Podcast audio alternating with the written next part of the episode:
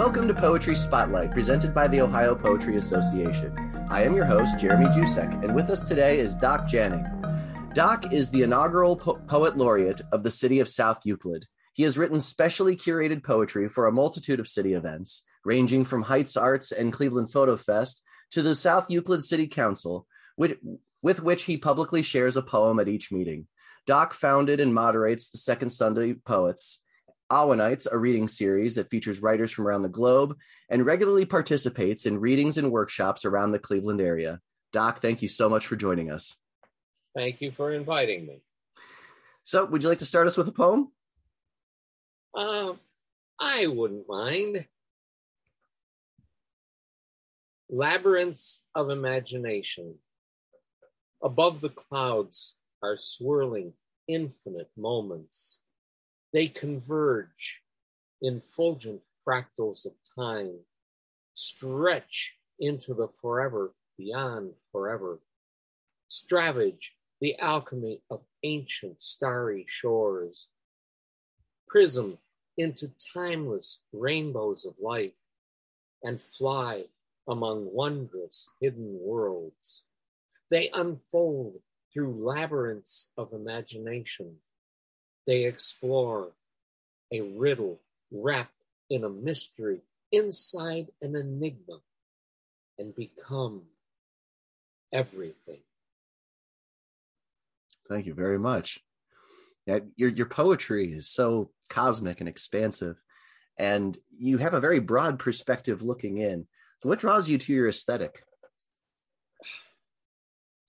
Um, all I can say is that um, I feel as though I am a scribe for the multiverse. I am I am a conduit for its thoughts and words. Okay. And do you do you feel that conduit when you're writing or sharing poetry with others or um, is it something that you feel during the editing process? How what does that feel like? It's it's present in all phases of my poetry. Whether i'm writing or listening or just meditating on what i am uh, what i am given as a cue to write.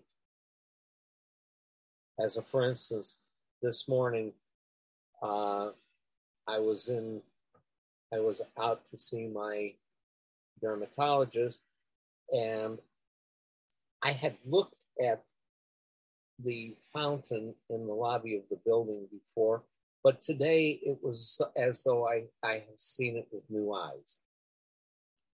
So I, I'm going to create a poem about it. Okay. So it's ever present then it's all around you it is yeah. Would you say it's a, a, it's a spiritual connection that you have? Some folks would call it spiritual yes. Uh, i just call it uh, my connection to the multiverse. Yeah. Yeah and i'm hesitant to put any hard labels on it because you have this customized experience that you know the instant you slap a label like spirituality on it other people are going to go hey that's what it is. You know what i mean? And i don't want to do that to you. Yeah and and and the variations uh which come through are infinite. Yeah. And and you had you had a life event a pretty major one that spurred on either ignited or or you magnified your love of poetry. Do you want to talk about that? You've shared this with me. Were you comfortable sharing with the podcast? I am comfortable sharing with anyone. Uh, late June of 2012, I I never had a heart attack. Uh, I just was feeling uh, strange. I went into the hospital, and uh, it wound up I needed a quad bypass. During the procedure, I died on the table. They had to fight to revive me. And after I recovered, it was as though a switch had been thrown. And what I had dabbled at over the previous years of my life, uh, only writing about 40 poems or so, became my, my raison d'etre, my reason for being. And the poetry began to flow. What was your relationship with poetry like before the procedure? Like I said, I dabbled. Uh, I wrote a poem here, a poem there, but nothing in particular. Uh, the earliest poems were were love poems, as for most adolescents and and uh, very young adults. Sure. And what did you? What was your? This might be a little too personal, but what was your? Would you say was your reason for being before the procedure? Uh, actually, I was floundering with that. Uh, I and until just within the past few days, I really was struggling with the existential questions of life who, what, and why I am, and where I'm going. Yeah. And so why why up until just a few days ago? Um I don't know. I I, I really don't understand how uh or or what triggered the enlightenment, but something did. Okay. And it feels like kind of an honor to record just a few days after that enlightenment.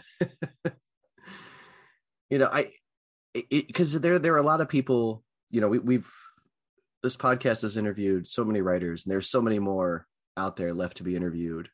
Um, and I think everybody struggles with purpose. Um, for you, what what are there specific elements of purpose or is it is that too all encompassing like writing is just it now um i am here not just to write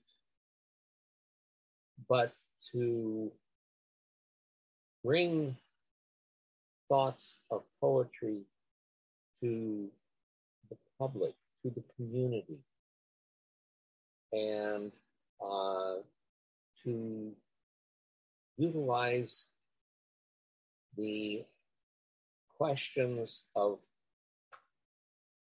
the question of why not when I encounter a group which is not utilizing. Sure, sure. And it's what at what point did you decide the writing's not enough. I, I need to reach out. I need to get more involved.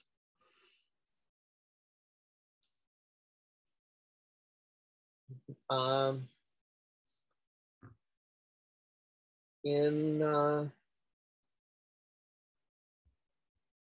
in mid 2018, that's when I first started campaigning for the city of South Euclid to have a poet laureate.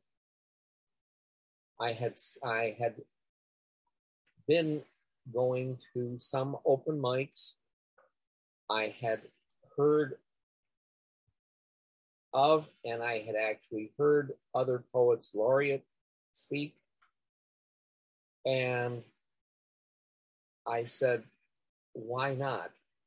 So I went online. I found the parameters, different communities used for selecting a poet laureate.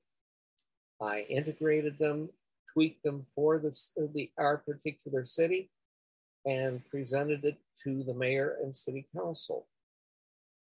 The council dumped it in the mayor's lap, and she put out a call. About a dozen of us uh, locally responded, and I never expected to be selected. I only wanted there to be one. And here I am. That's interesting. Do, do you remember who some of the other uh, candidates were? Uh, let's see. The the late uh, Jim Lawless Oh, was one. yeah. Um, I believe Michael Ceraolo was another. Um, and I I also think Ben Gulyas. But beyond those, I don't really recall the names. Sure. Yeah. So so let's let's talk about the laureacy. Um so what projects have you have you done and and how has it been received by the community? Well, Where are you at? Well, first of all, when I became poet laureate, I decided that I was going to read to the city council at every meeting. And then, as uh, ci- civic holidays came along, uh, Memorial Day, Veterans Day, uh, Independence Day, etc. I said, I'm writing poetry for those holidays to be included in the ceremonies. Uh, one of the events that's held in our community is a party in the park uh, called the Bexley Bash. And I contacted the organizers and said, how about if we have a poetry open mic as part of the entertainment? And I will read and I will invite poets from the community at large, if they wish to, to come forward and read as well. And that has happened. That's excellent. And what what do you think is what do you think are the long term effects of having poetry as a as a as a form of public record? Because I I, I find it interesting that there's going to be some local historian going through, digging up these meetings someday and going through and like this doc guy has been reading for years, like, but it's you know there's just not there there isn't enough poetry in public spaces. I'm I'm wondering you know how has it been received by the city and and what do you think about that long term impact? Well, uh, number one, it has been received very, very well by the city. Uh, the city council members appreciate the poetry. Uh, in fact, recently the president of the city council has said that I have brought her to an understanding and appreciation of poetry, which she had never understood before. And she is now teaching her kids to love and read poetry. Uh, and then, more, even more recently, she said that I continually amaze and awe her with my words. The mayor told me last summer that yes, my term was was originally supposed to have been uh, only two years, uh, but she had continued me because she loved my work, and I was the poet laureate as long as she is mayor. That's- Are you up to that task? That's a long time. You know what? I it it for me at age 79 it may be a lifetime assignment. yeah. Um. How, how, oh, sorry. Go ahead. And in the meantime, I'm getting involved with other groups like the Ohio Scottish Games. And I'm uh, this June 25th, I am convening the first ever poetry event at the Ohio Scottish Games. And it may be the first such event at any Scottish or Highland Games around the world. That's really cool. You know, you, you could get you could probably find some Scottish writers and, and have some of their work read at the event. I, I know Jane McKee is a poet and uh, she teaches at the University of Edinburgh, I think. I met her in Scotland. Um, but yeah, there's so are you going to have like Scottish poetry? Are you going to make it an open mic where everybody can read? What, what does that event look like? I'm curious. Okay. It's going to essentially have two parts. The first part is going to be people who are Scots or and or members of the of Scots clans reading the poetry of Robbie Burns. Oh, cool! In the at mustering the best Scots burr they can, they can, and then the second part will be a public open mic for adults and youth That's with cool. judges from the audience. The first part will be judged by uh, volunteers from the Scottish Heritage Association. That's very cool. I, you know, I, I could never roll my R's, so it made learning Spanish very difficult. I've had a knack for for uh, language ever since I was very small. do you speak do you speak multiple languages? Are you bilingual? No, unfortunately, I don't. I I know enough of several different languages to get my face slapped in each of them. That's the dream.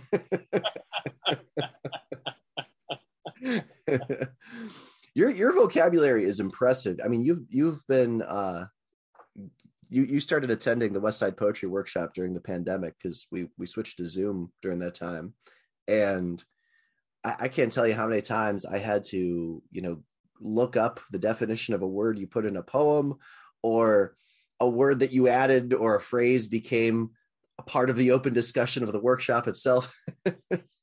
so um, you, have a very clear fascination with with language. Where does that fascination come come from? And and do you like what is your reading regimen like? Well, uh, my fascination with language started again when I was quite small. Um, my grandparents were from Hungary. They came over uh, before World War One, uh, so there was always a little bit of Hungarian being spoken. Uh, they were also uh, their the family is also Jewish, so there was a little Yiddish in in the mix.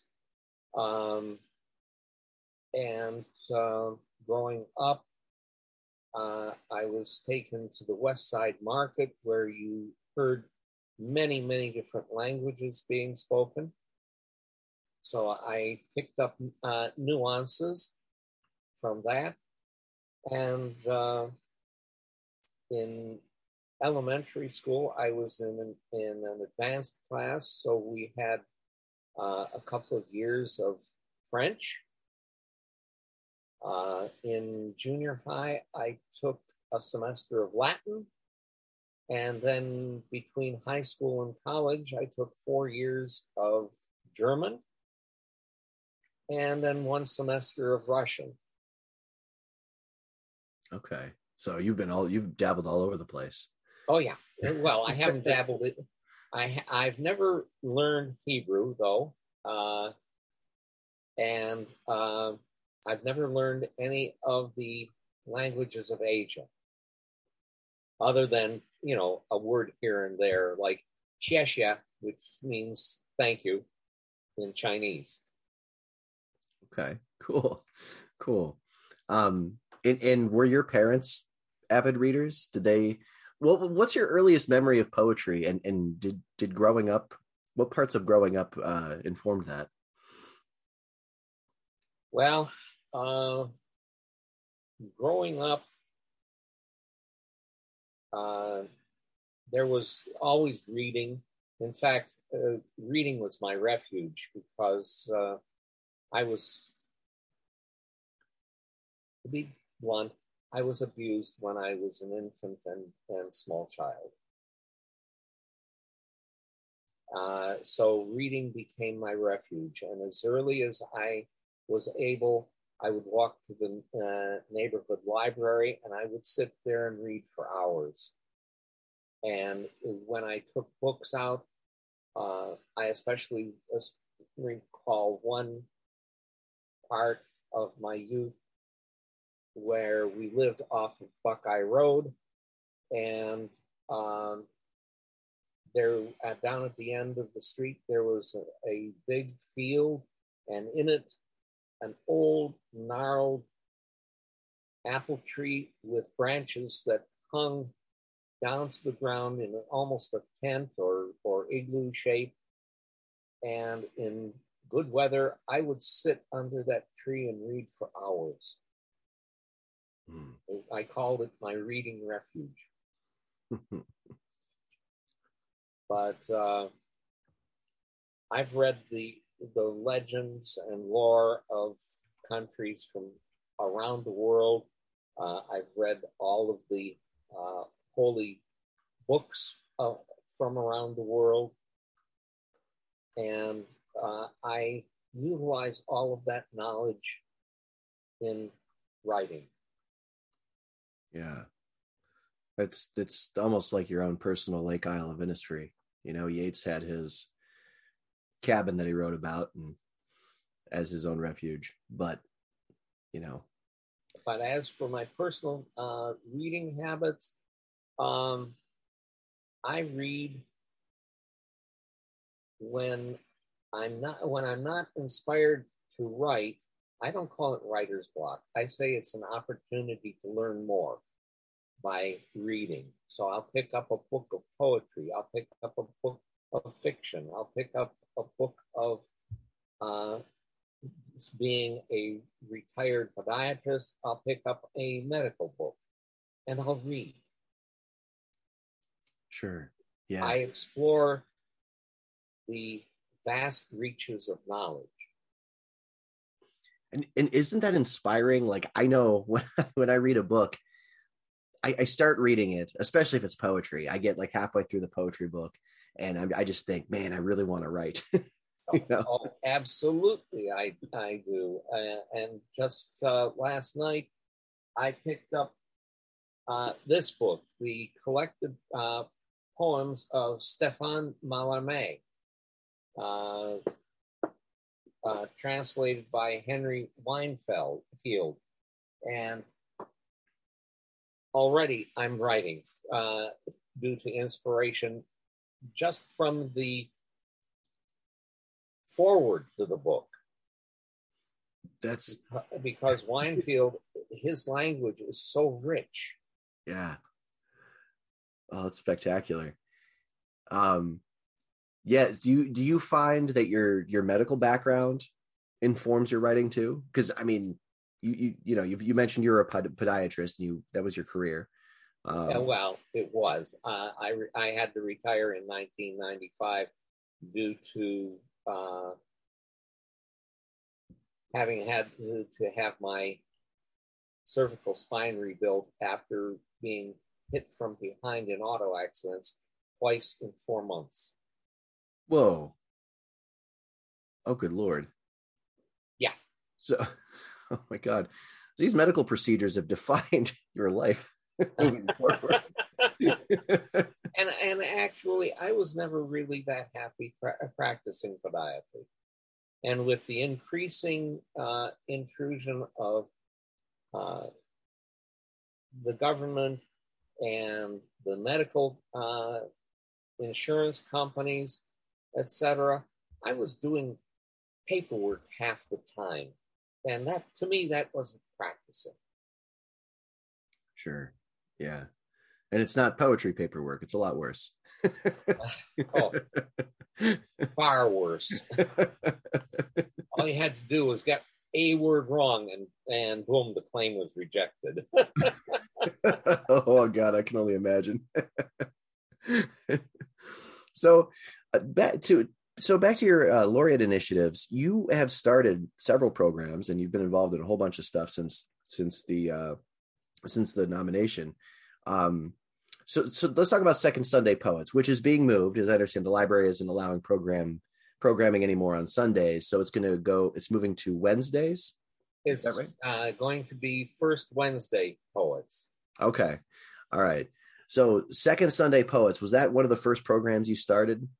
yes, it, it was. Um, I was uh, at the library one day, and uh, well, even before the second Sunday Poets began, I was at the library one day, uh, in in the Writers Center to peruse some of the literature there, and the librarian began talking to me. She knew who I was and that I had been appointed. And uh, she offered me use of the office in the, the Writers Center one day a week. Cool. And I accepted. And then I got to thinking, you know, there's a poetry workshop that happens here on a monthly basis at the at the Writers Center. It's the Cyril Dostal Poetry Workshop. And I said, why don't we have a poetry reading an open mic? So she uh, bro- broached the idea to the powers that be of the Cuyahoga County uh, Public Library, and they said, yes, run with it. And she and I batted ideas back and forth about uh, when and a name for it. Uh, so it's a cooperative, collaborative effort, and we came up with Second Sunday Poets and started running it in March of 2019. Sure. And what what impact has that had, either on you or the or the community, or because I I know I I people come to me and tell me about uh you know the, the, your the the reading series and um I get a lot of people that come into my workshop excited. you know, they're like, "Ah, I was at Second Sunday Poets last month. It was great." he told me about he told me about this. So thank you for the referrals, by the way. also, You're quite welcome. Uh, when it comes to poetry, we have to spread the word. indeed. And uh, well, it to me, it's a labor of love. Um, and I, what I do is I call upon poets from Northeast Ohio, and I invite them to be our featured reader. I don't set a theme, and it is open to everyone 18 and older from the community at large. So we've we've had a an influx of, of people from different parts of greater Cleveland and Northeast Ohio coming to the event. Sometimes we have as few as four or five, which is normal for any type of, of literary event. And sometimes, and uh, we've had as many as uh, 25 to 30 in attendance. So it, it, uh, we go with the flow. Sure, sure. And then you started an online series called Awanites, and now Awanites is super interesting because every time I look, I've I've, I've only been able to attend twice.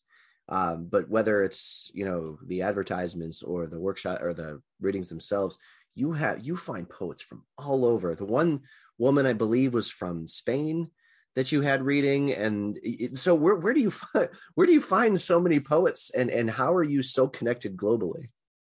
Because you do you also do readings. You you did a reading in Japan like last month or something, and A couple months ago, yeah. a couple months ago. Yeah.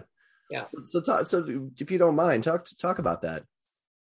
uh, when the pandemic struck and we could no longer do in person readings, readings began cropping up on Zoom.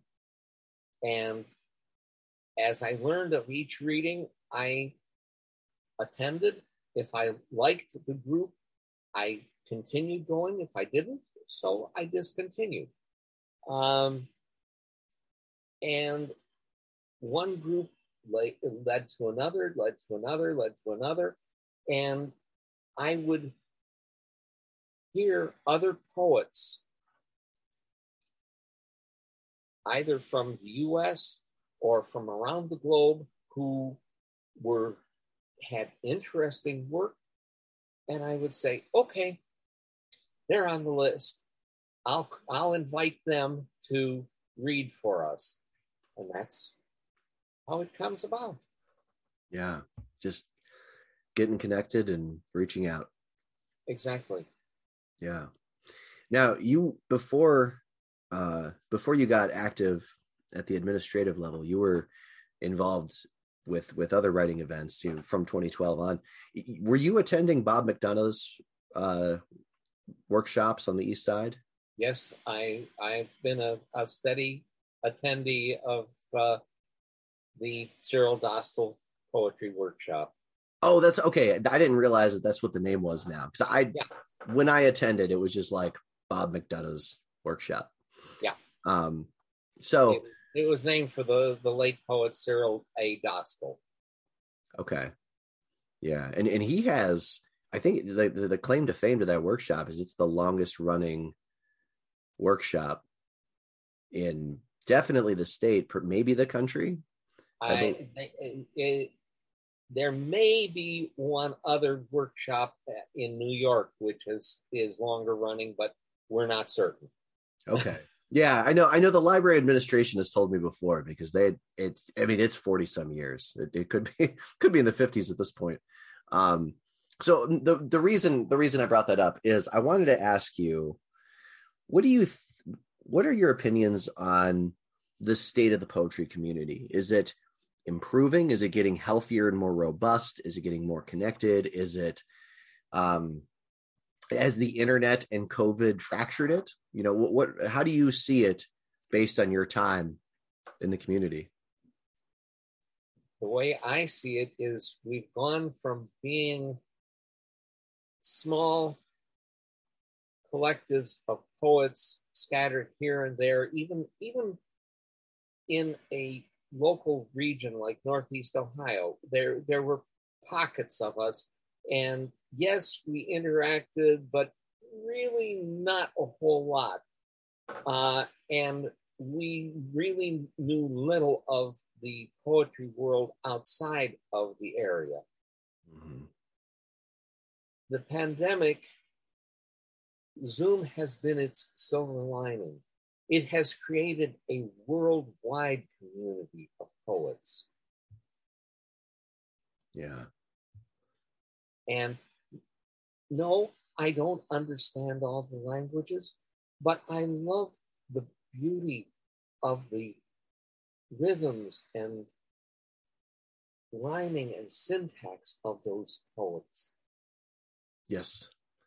Yes. When you when you hear I love listening to a bilingual poet reading in another language. I uh, a friend of mine, Joachim, he's he lives in Norway. He attended one of the workshops and he submitted to the anthology for 2021, I think it was, and uh, he read his poem in Norwegian. Um, Manuel Iris, he reads and writes all of his books and all of his readings are done in English and in Spanish, and there's I agree. There's something excellent about listening to a poem that was written for another language, but you can hear, even though you don't know what's what, what's being said. I certainly don't. I, I only speak English, but you can hear the attention to detail in the words, even if you don't understand the words. There's a flow. There are those cadences. There's the pacing. It, it's it's it's still gorgeous to listen to. And and I and I'm not sure the same could be said for every other style of writing. You know, you know what I mean? Like I think poetry has that specificity and that that that razor sharp attention to detail that gives it that extra, you know, oomph that that regardless of the language barrier, you can still enjoy it. That's why I look at poetry as a visual and performing art. It's a it, it, it is an art. Yeah, you you mentioned that. You so that, that was a question I wanted to ask you because you you had said that poetry more than anything else in, terms of at least literary expression is the closest to a visual expression. So so would you mind talking about that a little more? Because i i'm curious. Uh it's the way words are placed in lines and those lines are placed on the page. And the way uh, some of uh, the some poetry has a shape to it when it's on the page. Uh, our our words are the brushstrokes of poetry.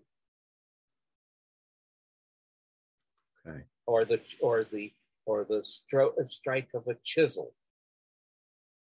Sure. In the turn of a phrase. Yeah. Okay. Yeah, I can see that. And in fact, I wrote something last night which goes to that, which you might like. Uh,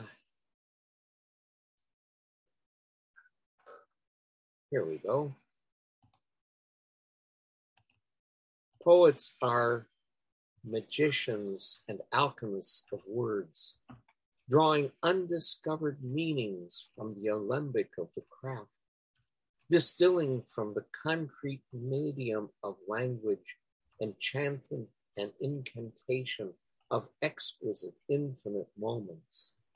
Knitters and weavers of words on needle and loom, crafting visual and oral tapestries in the warp and weft of time, etch, stitching together in words, phrases, and stanzas expressions of life and living in the poetry of being.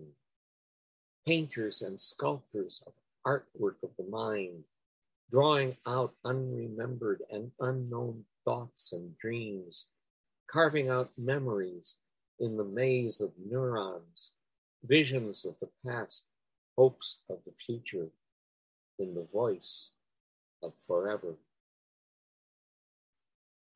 I like that. And I like that not just for its connection between poetry and art, but I also like the mention of the brain neurons. I, I like the idea, the, the reminder that it, at some level, at least, this is still very much a chemical process in the brain, and that the creative chem the, the creative connections made between art and writing are indeed similar.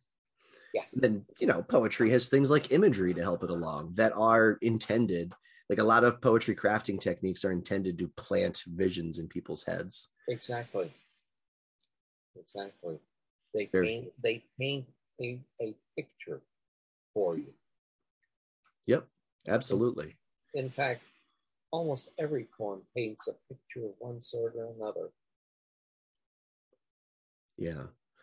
Ex- except for, you know, I, I remember going to see to, to the museum and seeing like a blank canvas. And it was meant to be like a statement on artistic expression in general so it wasn't meant to be something visual that you took in. But not related to this. You know what? You, you, that, that is an, an expression of art. Yeah okay yeah and and I, i've heard the the adage that if it makes you talk about it then you're thinking about it and mission accomplished anyway, whether you like it or not. exactly. It's an expression of what um, oh, I can't remember the the gentleman's name, but a French philosopher said uh, referred to as the great perhaps. Okay. Yeah. Um, now you you've stated, you know, one of your big goals is to get poetry out there in other people's hands and get other people thinking about it. And in this podcast, you mentioned the idea that you're a conduit for those things. Do you think that everyone has the capacity to be creative? And if so, you know, how do you go about reaching those that might be more resistant to it? Um, there's a, a very old adage you can lead a horse to water, but you can't make it drink. and it's the same with creativity. You can help people recognize their creativity in whatever area it is, whether it's poetry, uh, writing fiction, creating paintings, sculpture, castings, uh, creating knitted items, uh, creating new recipes, etc. It's all creativity. And if you can help them recognize it, great. But if they refuse to acknowledge, you don't fight them on it. They have to come to that recognition themselves. Then. Sure. In any way, in any rate, uh, even if you help them, they are they are acknowledging for themselves that yes, they are cre- uh, creative. Yeah. Okay. And um, I want to loop around to, uh, you know, the the your laureate, your your tenure as laureate. Uh, do you? How has the how has the office changed you, and how has your understanding of it, of the position, morphed in in your tenure there?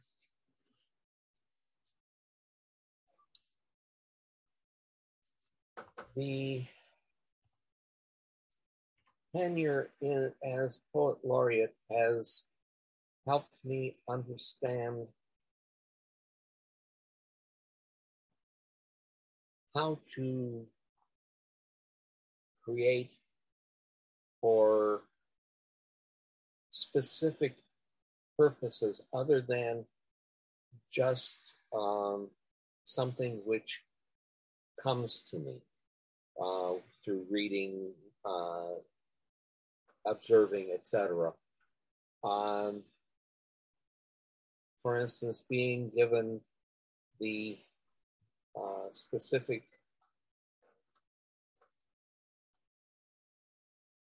duty of writing a poem about different types of trees on Arbor Day, or writing a poem as a tribute to a retiring council person. Yeah. Uh, I can do that more readily now. Okay. And the same thing goes for poetry for the holidays. Again, normally it's not something which inspires me, but I look at it, I research it, and something strikes me and the poem flows. So not only are you so would it be fair to say that not only has it made you more community minded, but it's also allowed you to emotionally express on behalf of others? Yes. Exactly. Okay yeah i you know and and i i can i can empathize with that because i've had some community assignments myself this year and the first assignment was very challenging and it did get easier over time mm-hmm. you know because you know and and that for that first assignment i gave you know i gave the the people who requested it i gave them multiple versions because i kind of sensed that the first one i wrote my first attempt was more modern than they'd like and more my style but i figured perhaps as a community they a community organization they would want something more specific to their ideas and to their you know makeup and when i gave them those options they picked the one least like me and that was a that was a great that was a great moment a great teaching moment because i realized yes my instinct to keep writing and keep going until I found something that I thought would be better suited to them was good. Yes. And it, it that experience has helped, you know. I, I I've only had one experience of reading a poem to city council where uh, a member of the audience uh, and the poem was uh, broadly politically based, uh, where a member of the audience, uh, who's who I know is, shall we say, very conservative, uh, stood up and protested. Why is he allowed to read something like that here?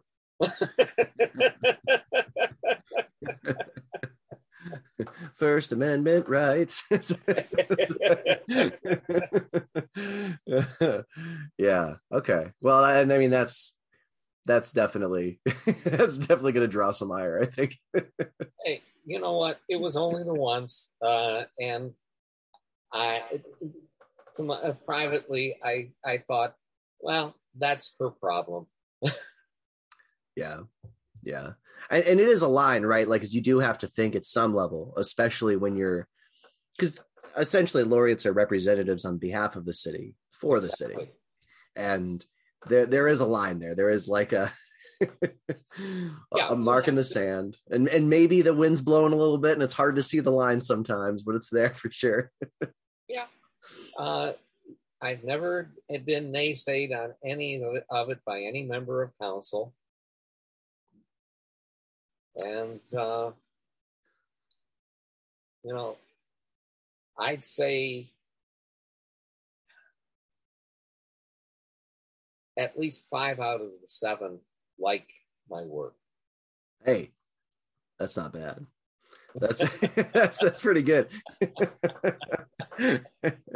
if five out of seven people went in and got my book out of a bookstore, I'd be thrilled. you know but yeah, and I don't even have a book in publication yet. Keyword yet. Correct. Yeah. Yeah. And it's tough. I mean, especially when your goal is to, you know, set up programs, share work with others, and, and invigorate others. It leaves very little time for publication. Yeah. I am. I am in in uh, over twenty anthologies, but uh, no no individual book. Yeah. All right. Well, you'll you'll get it soon. And uh, would you like to read a poem before we wrap up?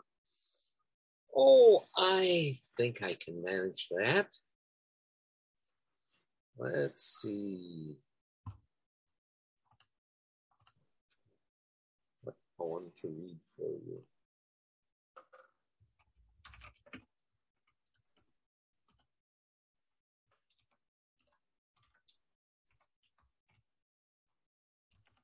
Okay. This is a newer poem which really has no title yet.